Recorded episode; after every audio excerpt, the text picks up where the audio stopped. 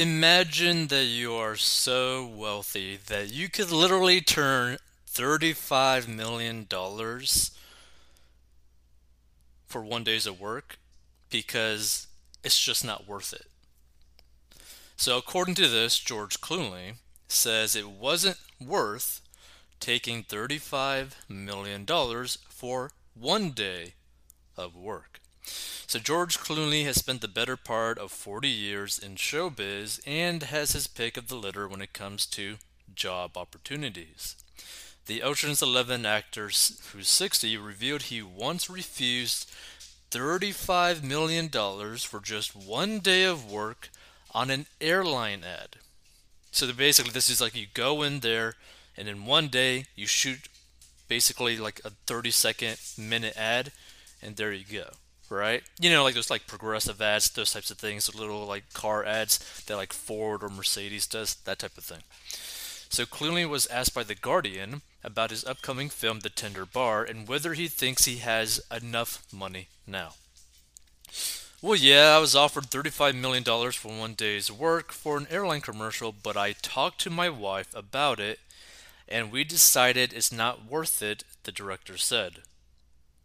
Alluding to wife Amal Clooney's long-time work in human rights law, George explained that the airline is associated with a country that, although it's an ally, is questionable at times and so I thought, well, if it takes a minute's sleep away from me, it's not worth it. So George and Amal, 43, married in 2014, and they have four-year-old twins, Ella and Alexander. Clooney also explained why he has chosen to take a small step back from acting in recent years. In general, there just aren't that many great parts, and look, I don't have to act, he noted. My wife and I had this conversation when I turned 60 this summer. I said, I can still bounce around pretty good, and we both love what we do, but we gotta make sure we don't book ourselves silly. So part of it is just us making sure we live our lives. In an interview on the WTF with Marc Maron podcast last month, Clooney opened up about having children later in life. I had the discussion with Amal the other day because I turned 60. Look, we have to rethink how we're going how we're doing our lives, he said, adding that the conversation was about toning down their careers for the sake of their kids in the future. We're working a lot, both of us, the ER actor added. She's working a tremendous amount. It doesn't mean we don't do a job because we got to do a job. If you don't have a job, you're dead. We also have to make sure we're spending less time behind a computer or going on locations. Of turning 60, Clooney reflected on how he's okay with being of a certain age. 60 is a number, but I've done all the physicals, knock on wood, and I'm in good shape. I feel healthy. 60, you could kind of beat the devil a little bit. 80, you can't. And that's 20 years from now. 20 years happens in a flash and faster as you get older. So I thought that this was a pretty good thing to really cover because there's a lot to really learn about this simple article, right? You might think like this kind of statement, oh, you know, maybe he feels like, a, you know, this seems a little entitled for some people who might stumble upon this, right? But that's not really the case, right? Because he and his wife put themselves in a situation, right, in a financial place where they are so financially stable right? That they can choose what to do.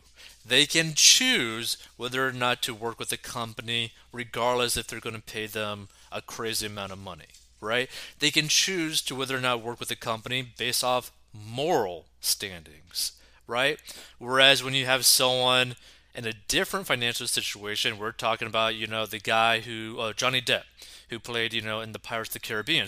He made a lot of money, but he spent so much money on a whole bunch of random useless crap to the point where he had to start doing like really weird acting roles simply to pay his debts, right?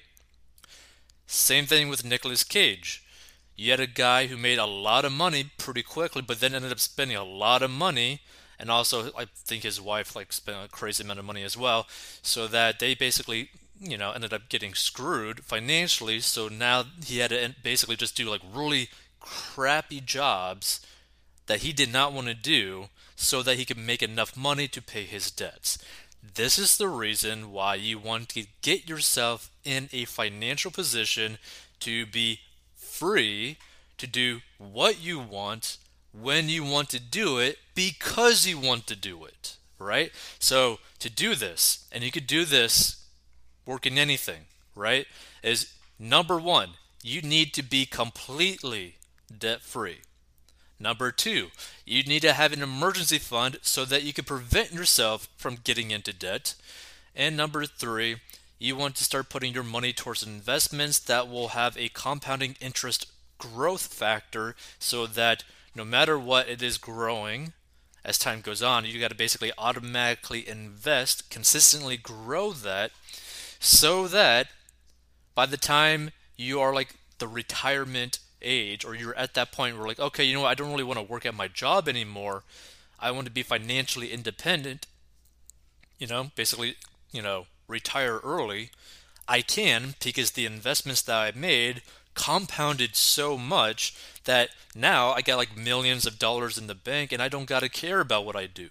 I could just go do whatever I want. I could go create a business if I want to create that business. Oh, I could just donate the majority of my time for free because I could financially do that, right? So there's a lot of things to really learn about this, and I thought this was actually a really good thing because not only that, this kind of goes to show you how an actor or someone can stay in like a career field for the long term because they basically keep their brand extremely healthy right? So the brand of George Clooney, right? Everyone pretty much knows George Clooney. Everyone knows that he's going to be a pretty much pretty spot on actor in whatever role that he's in because he's done roles that he deems is a good idea for him, but also that he actually would truly enjoy acting in that role or like filming that film and all that kind of stuff, right? And this is the thing that people need to understand is that you want to get yourself into the position to where you can make decisions because you want to make them, not because you have to do it, right? Like you never want to put yourself basically back to the wall in a corner, basically being forced to react to, you know, difficult situations you want to be able to be like, okay, you're going to sit on this, you're going to think about it, you're going to be like, okay, is this a good idea? Is this a good business move? Is this a good job? Is this a good career move? Right? Should I go here? Should I go there? Should I go travel there? Right? Should I go to this party with these other people? Right?